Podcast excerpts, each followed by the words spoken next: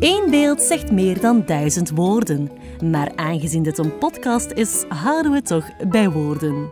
De inspiratie hiervoor ligt wel in de wonderenwereld van de beeldende kunst. Kunst spreekt, prikkelt, provoceert en doet ideeën, emoties of herinneringen ontspringen. Vergeet eens even de drukte, leun achterover en mijmer mee met onze columnisten als ze de vele kleuren van kunst en geloof schilderen in beeldspraak. Met vandaag een column van Tom de Kranen. Twee dertigers, de ene wat dichter bij de veertig dan de andere, gingen op een weekdag naar de grote Van Eyck tentoonstelling in Gent, toen dit nog gewoon mocht. Ze haalden direct de gemiddelde leeftijd met ettelijke jaren naar beneden.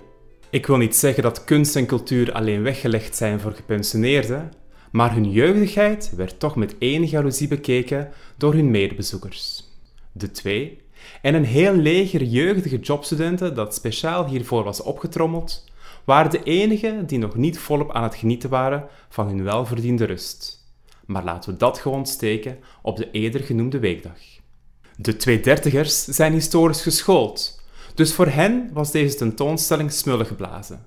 Twintig van de veertig bekende werken van Van Eyck op één en dezelfde plek op zo'n magistrale wijze tentoongesteld.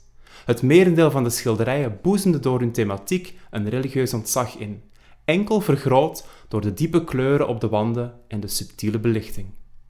Iedereen leek van dit ontzag doordrongen te zijn, want ondanks de grote opkomst was iedereen stil, hoffelijk en respectvol. Lag dit aan de eerder genoemde leeftijdscategorie?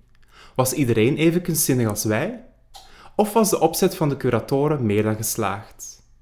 Laten we lief zijn en de curatoren alle lof geven die ze verdienen.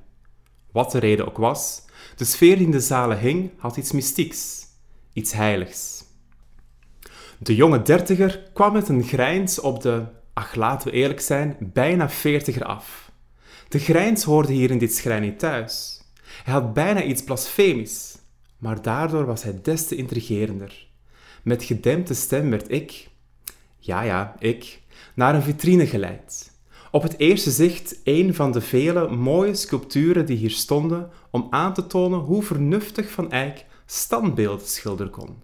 Ja, en het zoveelste Maria met kindbeeld. Ja, ja, dertien in een dozijn.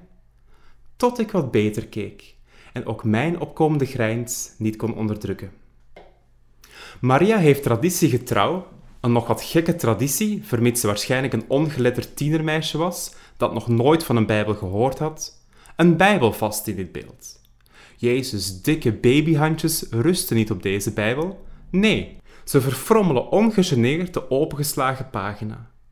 De grijns voelde opeens een stuk minder godslasterlijk.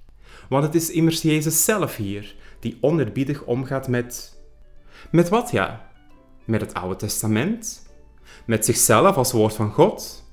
Met een van de hier ook tentoongestelde verluchte manuscripten? Nee, het kind Jezus speelt gewoon, zoals kinderen nu eenmaal doen. Alle meesterwerken van Van Eyck ten spijt, dit is het beeld dat ik onthoud en dat ook nog nu een glimlach op mijn gezicht tovert.